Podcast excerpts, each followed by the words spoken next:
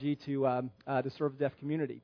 So if you see some things going on a little different, that's what's uh, going on. We, variety of ministries we have going on as a church. Uh, we encourage, we want, want to encourage us as a church. We want to be faithful, and uh, that faithfulness uh, flows out in lots of different areas. The kids are taking the cue. It is time for the kids to be dismissed to Children's Church. I appreciate their uh, initiative to get up and out when it's time to go. Uh, for the rest of us, let's open our Bibles together to the book of Mark. Uh, this morning we are in Mark chapter 12. Um, if you don't have a Bible this morning, there is one in a Pew Bible close to you. Um, the passage we are in this morning is on page 848 in a Pew Bible. Page 848, Mark chapter 12, verses 8 to 13 um, is our text. Well, this morning, I've titled this morning's test, uh, text, our message this morning, I've called it a theology test. Uh, last week we talked about a tax text test based on our text. That's a lot of words to say. Tax test text. Anyway, last week it was a text test. This week is a theology test. And what's happening in our context is Jesus is being asked lots of questions. And this morning, the question he is being asked has to do with the be do with marriage, but particularly the idea of resurrection. As we think about marriage, they, we recognize that wedding vows are things that we uh, say at weddings. What are our wedding vows we say for better or for worse, for richer or for poor, in sickness and in health. And then we say at the end, till death do we part, right? So that's this big idea that till death do us part. And when we get married, we realize that we are enter, entering into a sanctifying relationship, a relationship that causes us to grow and change. And it's growing and changing throughout our lifetime. But in the vows, we say, until death do us part. And this morning, the question we want to wrestle with, and that they're wrestling with with Jesus, is so what happens at death? What about marriage and the resurrection? Are we married in heaven? How does the resurrection input that? Uh, what happens in terms of that? And so this morning, we're going to look at that. And uh, so Jesus is talking about the resurrection. And so he has a group of people that are coming to him. And we're going to see that this morning that marriage is a test case for our understanding of three things. As Jesus responds, it's a test case for our understanding of the resurrection, our understanding of the Word of God, and an understanding of the power of God. So those are three things that the resurrection is all pointing us to. Well, let's look at our text together. Mark chapter 12, verse 18 begins. And the Sadducees came to him, who say there is no resurrection, and they asked him a question, saying, Teacher, Moses wrote for us that if a man's brother dies and leaves a wife, but leaves no children, a man must take a widow and raise up offspring for his brother. There were seven brothers. The first took a wife, and then he died and left no offspring. And the second took her and died, leaving no offspring. And likewise the third. And the seven left no off, and the, and the seven left no offspring. And last of all, the woman also died. In the resurrection, when they rise again, whose wife will she be? For the seven had her as a wife.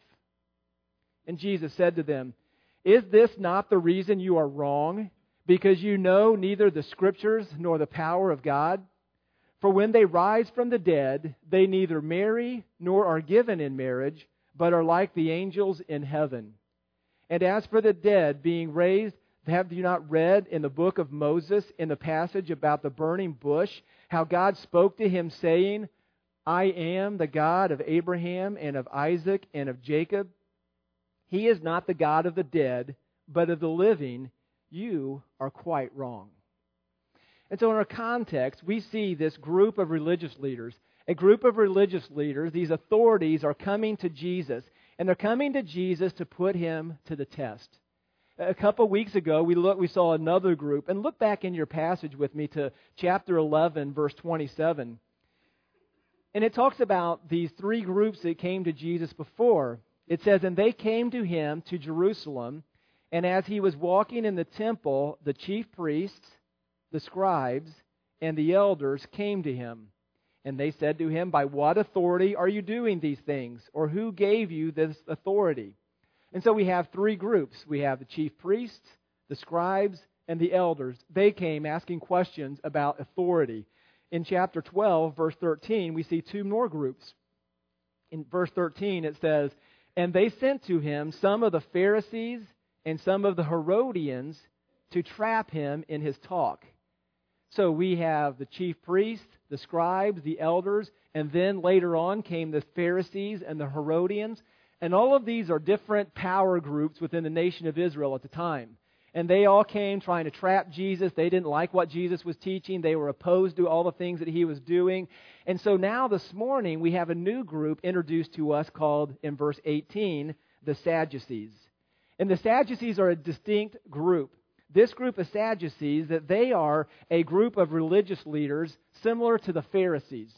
They had power, they had authority, but this group, there are more Pharisees than there are Sadducees. So there aren't very many of the Sadducees. But this group had greater influence. While there weren't as many as there are Pharisees, they had more influence. And the influence is because they were very well connected, they were very wealthy, and they came from very priestly line. And so they were connected very well, connected with their family, connected with their wealth, connected with their influence. And they, they, they had, this group therefore had a significant role on what's called the Sanhedrin. Uh, the Sanhedrin is the Jewish Supreme Court. And so they're at work in all of this. And as we begin to understand, well, what did the Sadducees believe that made them distinct from these other groups? And one of the things that history would tell us is that the Sadducees, they only believed that the first five books of our Old Testament are, belong, are from God. So Genesis, Exodus, Leviticus, Numbers, and Deuteronomy, those are the only five books that they thought were a part of God's Word.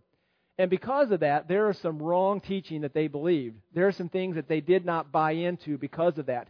And we actually have that recorded for us in the book of Acts. And if you'll turn to the book of Acts with me, turn in your Bibles to the book of Acts. We're going to look in chapter 23. And we have a very short sentence that describes to us some things that were distinct about the Sadducees and made them different than the Pharisees. Um, if you're using a Pew Bible, this is on page 932. Page 932, and it's Acts chapter 23. Acts 23 8. And this is Paul the apostle. He's before this Jewish Sanhedrin and all these people, this high, the uh, high court there in Jerusalem. And it says this in verse 8 For the Sadducees, okay, there's our group, the Sadducees say there is no resurrection, nor angels, nor spirit, but the Pharisees acknowledge them all. And so as we look at who this group is and what do they believe, what don't they believe in? They don't believe in a resurrection. They don't believe that there are angels. They don't believe that there's a spirit world. And the Pharisees believe all that. And so, as we could summarize, just a, a, memory aid to help you to remember who are the Sadducees and who are the Pharisees, if we would look at the Sadducees, they don't believe in a resurrection, they don't believe in angels, they don't uh, believe in these other books of the Bible. What we could say about their theology is that their the- theology is sad, you see. Okay? An easy way to remember the Sadducees. Their theology is sad, you see. Now, the Pharisees, at the end of this verse, says the Pharisees believe all these things. They take the rest of the Old Testament. They believe in a resurrection. They believe in spirits. They believe uh, those things. And so their theology is fair, you see. All right, okay, so an easy way to remember the difference between the Pharisees and the Sadducees is the Pharisees had good theology. They didn't apply it well, but they had good theology. The Sadducees had sad theology. Theirs wasn't good. Okay? So this is the group that comes to Jesus. Now, back in chapter 12, they come to Jesus, and we're told in verse 18 of chapter 12, who say that these Sadducees, they say there is no resurrection. Okay, so we pick it up here again. They don't believe in a resurrection. And so they ask Jesus a question. And what they do in this is that they are presenting a theoretical situation to make a theological point this theoretical situation, this, this, this what if scenario.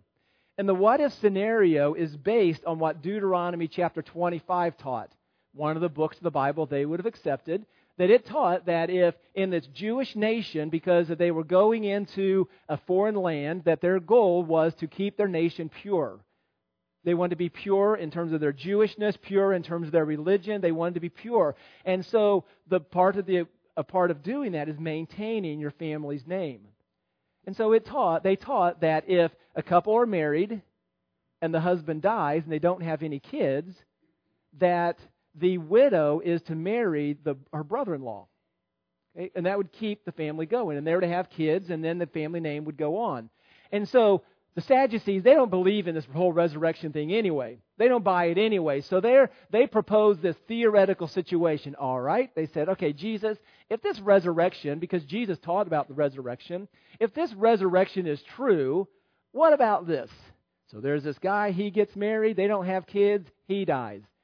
She marries her brother, they get married, they ha- they don't have any kids, he dies.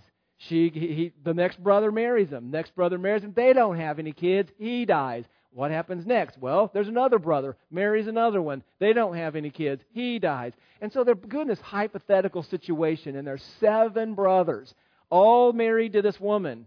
And then finally, it tells us in our passage that finally the widow dies. So, Jesus, and we can almost hear them almost like, all right, smart guy, figure this out. Give us the answer to this when they all, in this resurrection that we think is foolish, but that you believe in, if that resurrection is true, whose husband, whose wife is she? How's that work? And, and so it's like, well, that's a really good theological question because how does that work? Because would it be the first?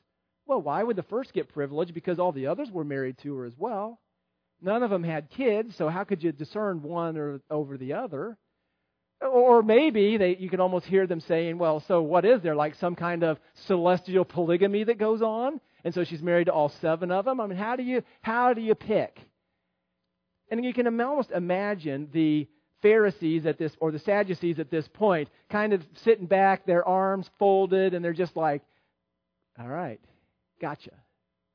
Right? And in a very smug way. And as they have this smug expression on their face and the nature of the question that they're asking, we realize they're not asking this question to learn. They're asking a question to make a point. And the point they want to make is this whole belief in a resurrection is foolishness. And so they ask Jesus this question, and watch Jesus' response. Verse 24 Is this not the reason you are, what's the word? Wrong. Okay? Jesus doesn't play with the games with them. He doesn't go along with it. He says to them, Is this not the reason you are wrong? And he says to them, Because you neither you know neither the scriptures nor the power of God. That's a rather bold statement to a bunch of religious leaders who have authority.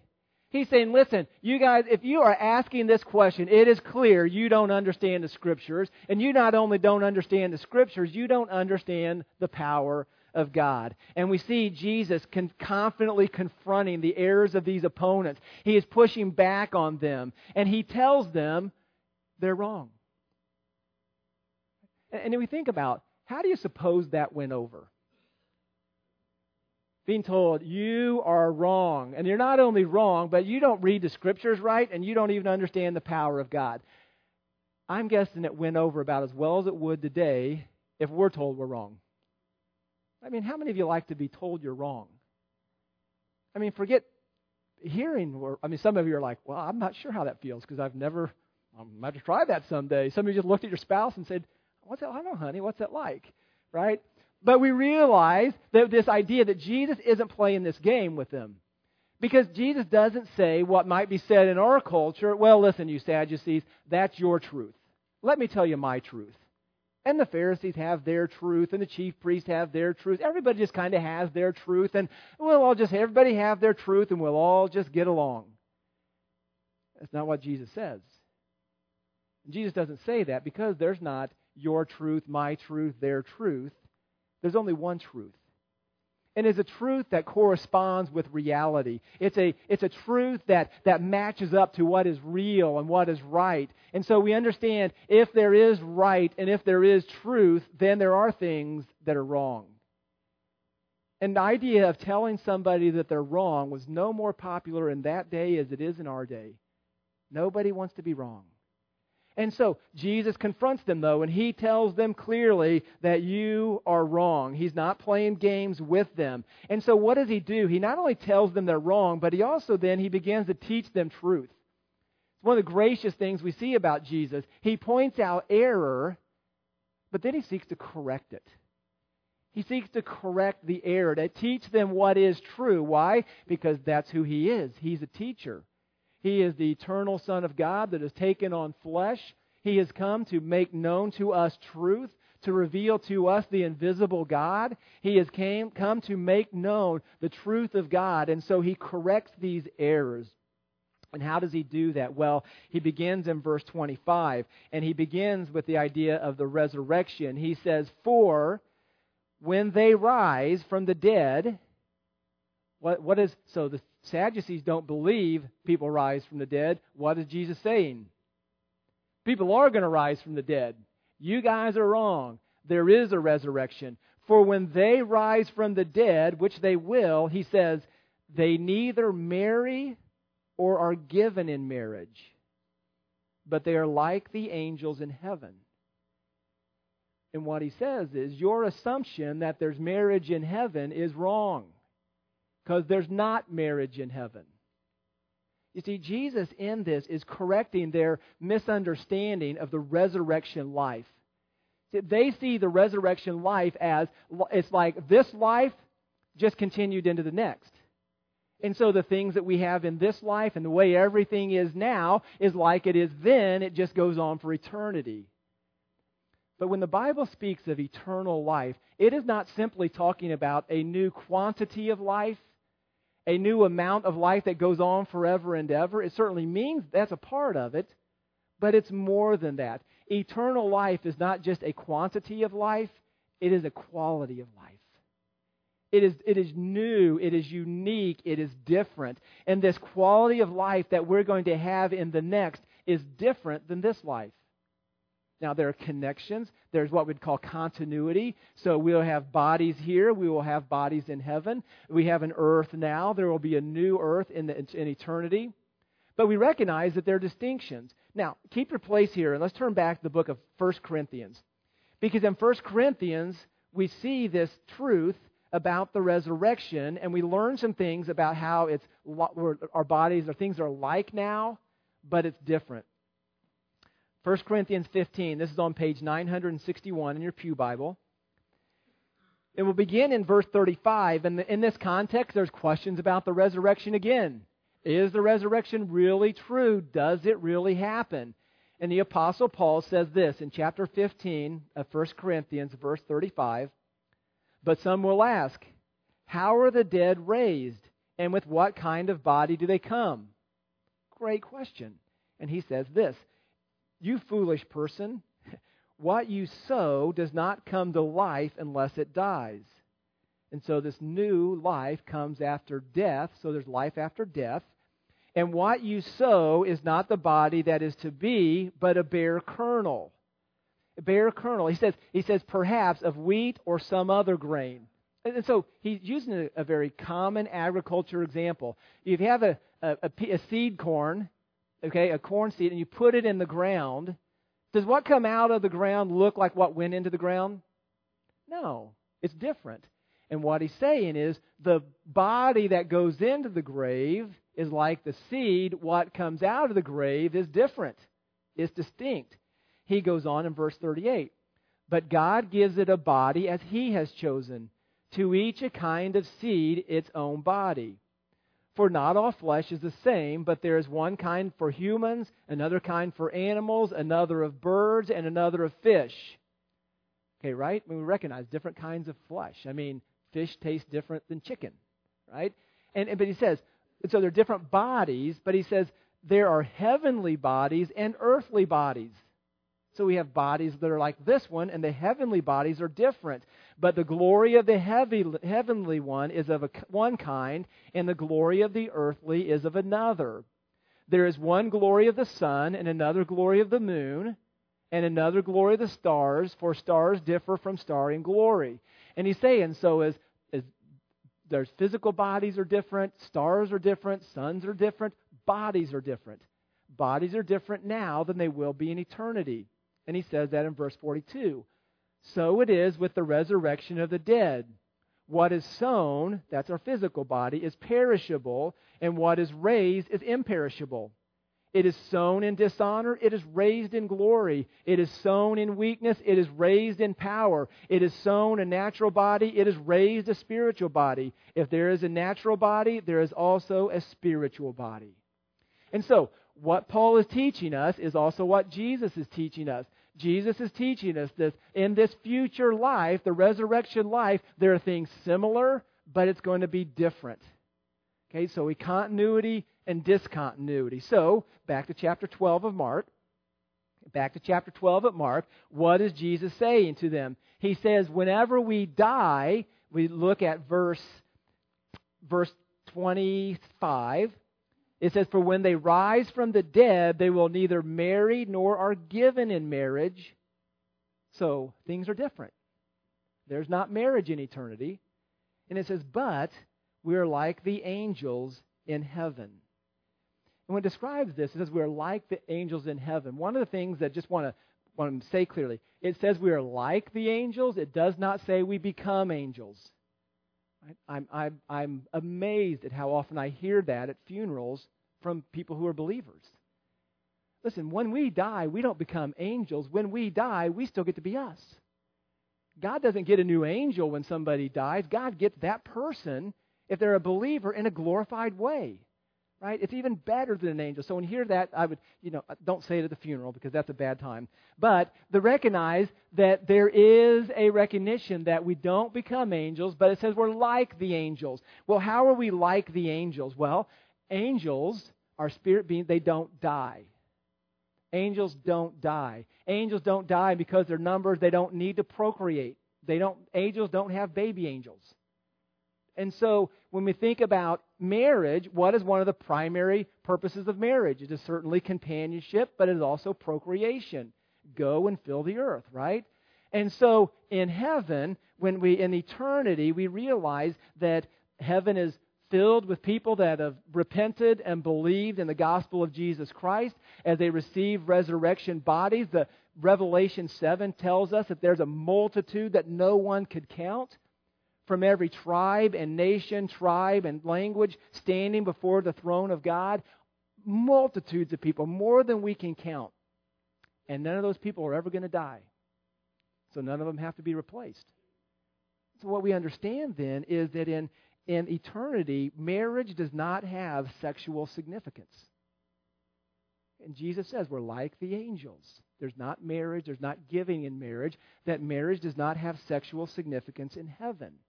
And as we understand that, what Jesus is telling us is that there is no marriage in heaven. Now, I want to give comfort to those who've lost a spouse. Because those who've lost spouses, you long to be with your spouse. You long for that. And I would encourage, I, as we would look at what the scriptures teach us, while there is no marriage in heaven, what we would also say that when we move from this life into the next, there is no nothing less in the next life than there is in this life. What I mean by that is the satisfaction that you have had as a married person in this life, just because you're not married in heaven doesn't mean the relationship won't be as much as satisfying. What it means is that all your other relationships are going to be elevated as well. So, what I want you to hear me don't uh, is you're hearing, well, there's no marriage in heaven. Well, I can't imagine heaven without marriage because I love my spouse so much, and now they're gone. It's not going to be any less. You, you won't love them any less, and they won't love you any less. Because when we get to heaven, there's no less. It's all more. Because what do we have here? Sin. And as wonderful as your relationship with your spouse is here, in eternity, it's going to be with no sin. How glorious is that? And so, as Jesus is correcting them here, and as we hear there's no marriage in heaven, it's not a downer, it's just reality. And Jesus is saying, when you think of eternity, you need to think better and better, better than this life in every way that you can imagine. So, Jesus tells them. So, the first thing he confronts them with, he says, You guys don't know the scriptures and you don't know the power of God. They don't know the scriptures because they're denying this resurrection. They don't know the power because they're denying the resurrection. Well, Jesus continues in verse 26. He says, And as for the dead being raised, so Jesus is addressing two issues the issue of marriage and the issue of resurrection. And he says, As for the dead being raised, have you not read in the book of Moses? Just pause there. Do you think that's a rather offensive statement to them? You know, have you not even read your Bible? I mean, you're a religious teacher, you're a religious leader. Have you not read your Bible? Give me a break, right? Have you not read, and he goes on, have you not read the book of Moses? And so that would have been Genesis, Exodus, Leviticus, Numbers, Deuteronomy. Moses wrote all those books. Have you not read about the, the passage about the bush and how God spoke to him, saying, I am the God of Abraham, and the God of Isaac, and the God of Jacob. Have you not read that? And they would have thought, well, of course we've read that. Of course we read that. I mean, that's in the second book of the Bible. It's Exodus. It's about God calling Moses to go lead the people out of, out of Egypt. That is a significant passage and understanding for us because that's who we believe God is. He is a delivering God. He rescues sinners. He rescues people out of slavery. That's who we believe our God is. And Jesus says to them, You guys aren't reading your Bible well. He says, You're not reading your Bible well. And so Jesus corrects their misunderstanding. He says this He says, Have you not read? It says, I am the God of Abraham, Isaac, and Jacob. And in verse 27, He is not the God of the dead, but of the living. You are quite wrong. And so he builds his argument on the resurrection. And Jesus, he could have looked in other places in the Old Testament to talk about this resurrection. He could have looked in Isaiah 26 and pointed him there, where Isaiah 26, 19 says, Your dead shall live, and their bodies shall rise. You who dwell in the dust, awake and sing for joy. For your dew is the dew of light, and the earth will give birth to the dead. Clearly teaching about a resurrection. Daniel chapter 12 and many of those who sleep in the dust of the earth shall awake, some to everlasting life, and others to everlasting contempt. He could have looked at there. Daniel could have looked at Isaiah, but why doesn't he use Isaiah and Daniel? They don't believe it. They don't buy it. So what does Jesus go? He goes to a text that they would believe. And what does he argue? Look in verse in verse 26, he says, "I am the God of Abraham, of Isaac, and Jacob. And now, when you use am, back to grammar school, right? Am is a form of is, okay? Is am past, present, or future tense? I am. Present tense. If I was talking past tense, I would say I was. If I'm saying future tense, it would be I will be. What did God say to Moses at the burning bush, I am the God of Abraham, Isaac, and Jacob. Abraham, Isaac, and Jacob are three guys that have been dead for a really long time. So did God get his grammar wrong? The God say, "Oh, I guess God, I guess I should have said I was the God of Abraham, Isaac, and Jacob because they're all dead." I misspoke. No. God meant exactly what he meant. God meant exactly what he said. I am the God. Why? Because verse 27 says, He is not the God of the dead, but of the living. What does that indicate? That there is life after life, life after death. That though we die, these, these people who believe the promises of God, that they are still alive. That there are people who are with God. He is their God now. And so Jesus builds his whole argument on the resurrection on the form of a verb.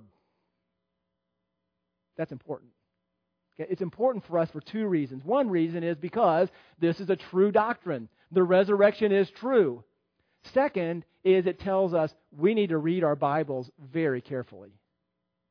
Very carefully paying attention to verb forms, am versus was versus will be. Those have theological significance.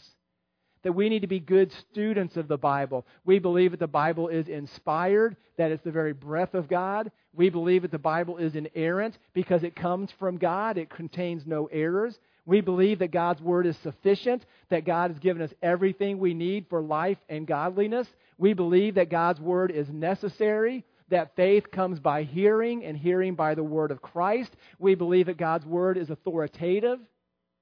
And because of those things, as we would look at this Bible, we realize that it has authority and how it says things and the way it says things matters. And we don't get to stand in judgment over the Bible and say, well, I like that part, I don't like that part. I believe this, I don't believe that. If that's the case, that this, then we are God. I'm making myself a God. I'm elevating myself as an authority above the Bible. But as we shared a few weeks ago, that our rightful place, if all of those things are true of the Bible, our rightful place is to be underneath the authority of the Bible. That we submit our whole lives to Him to all the words that he has declared. And we don't put it here and just compromise. Well, I know God says this, but I'm going to do this. Now that we live under the authority of God's word. And so, God, in the midst of this, He is correcting their misguided views. He's their misguided view of God's power, because that's what He says in this that I am the God of Abraham, Isaac, and Jacob. I am. He is the God of the living and not of the dead. And Jesus te- demonstrates to them that he is, that he has resurrection power, that he is a supernatural God. And so in our passage, we're seeing that this theology test that we are being given in this, that they put Jesus to the test with this the- theoretical question, that Jesus confronts their errors, and, and, and he makes the point to them that they don't know the scriptures and they don't know the power of God. And as we look at this passage this morning, there are really two questions that we need to be asking ourselves as we would think of a theology test. And the first question that we would ask ourselves is Do you know the Word of God? You know it by reading it. Are you reading the Word of God? I'm burdened because I'm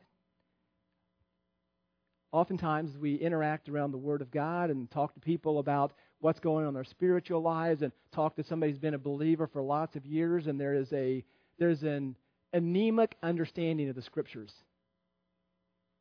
Anemic understanding, which means that they have a cursory view understanding, but they don't get they're, they're, they're lost when it comes to understanding the Bible. What's where, how things fit together, who's who. They're just oblivious to that. And what burdens me is that there are people in churches like ours who believe all of these things about the Bible, but the Bible stays remains a closed book. It's not being read consistently. And as a result of it not being read consistently, we're not feeding ourselves on the truth of God's Word and developing spiritual strength and knowledge and spiritual muscle. And when a challenge comes or temptation comes, we so easily fall apart because there's no substance. I mean, we're at the end of the year. In a couple of weeks, we're going to be talking about 2020. Read your Bible, read your Bible, get a Bible reading plan. I would ask you, how have you done this year? And what's going to be different? Do some things need to be different? Listen, if if you think that coming here on Sunday morning sitting in the service, singing some songs, listening to a sermon for a half hour is going to help you develop theological and spiritual muscles that are going to help you handle life and live in a way that honors and pleases God, you are deceiving yourself. It doesn't work. We need to be reading God's Word, meditating God's Word. We work on memorizing God's Word. We need to be people of God's Word. That we don't live by bread alone, but we live by every word that comes from the mouth of God. This will affect your parenting. This will affect your marriage. This will affect just the, your whole view of life and your discouragement and depression. It affects how you, how you um, handle problems because you're reading God's Word and applying it to your lives. I cannot, I mean, I'm burdened. Church like us, every one of us would take on a theology test, would say, Do you believe that the Word of God gives life? And what would you say? Yes, I believe that. Would you say that God's Word is what we need for, it has everything we need for life and godliness? And we'd say, absolutely, I believe that. Does your personal engagement with God's Word demonstrate that? I want to encourage you be a Bible reader. Do you know it? And don't just read it, study it, see things like this. I am the God of Abraham, Isaac, and Jacob. These Sadducees were theological sharp. They were sharp, but they missed it because they weren't reading closely. Second question I would ask is not only do you know the Word of God, do you know the power of God? The Word of God, that this group was confronted because they don't know the Word of God or the power of God. How do we know the power of God? I want to, I, I, my prayer is that you know the power of God by experience. And experience in two ways your salvation and your sanctification.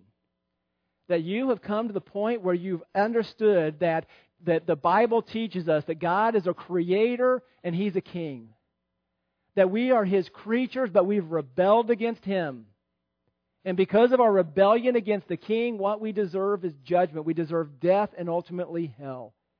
But we realize too that, that, that God, in His great grace, has given us Jesus, who's a substitute, who gives us new life when we repent and believe the gospel. And if we repent and believe the gospel, God makes us new new creatures in Jesus Christ, that we experience that power and we realize sin's gone, life has come. That what I used to love, I don't love anymore. I mean, I'm still attracted to it and as a temptation, but I've been set free from that. That, that, I've, that, I, that I'm able to stand in a temptation and to be able to battle that well because I've been transformed by this power of the gospel. Salvation but the power of God in sanctification. When you're in a marriage relationship or dealing with your moms and dads, dealing with the person on the phone who's calling you from a foreign country to help you solve a problem that you're that, that what's going on there? I'm applying god's truth. God help me to be who you want me to be. And what do i do in result? I put on things like patience and kindness and gentleness that i'm seeing in my life that these things are a growing reality why? Because I know the Word of God and I know the power of God. It's my desire for all of us that we would not be like these Sadducees who, who in their theological knowledge that they thought they had things figured out, but there was a big gap. That we would shrink this gap by being people who know God's Word and people who know the power of God through salvation and sanctification. And so I call you this morning to examine yourself, to ask yourself those two questions, and to objectively wrestle, wrestle with do I really know this? Do I just know it here? Or do I know it experientially? Do I truly know God, His power, and His Word? Let's pray together. Heavenly Father, we are thankful for the grace you give to us in Jesus. And Lord, I pray this morning that you would challenge us, Lord, that we would humbly examine our own hearts. As it's easy to look at the Sadducees and be um, critical of them because of their lack of knowledge of God's word and God's power. But God, I pray that you would put the mirror up in front of us to help us to recognize do we truly know the Word of God? Do we know the power of God? And Lord, that we would be people who would apply ourselves, that we would be people who know God's Word, who love your Word, who read your Word. Lord, help us to be a people then, too, as well, who confess you as our Savior, who surrender ourselves daily, deny ourselves daily, who take up our cross and follow you. And we're watching you grow us, putting on these new characteristics of love and joy and peace and patience, and that we would engage our neighbors in our community with this love.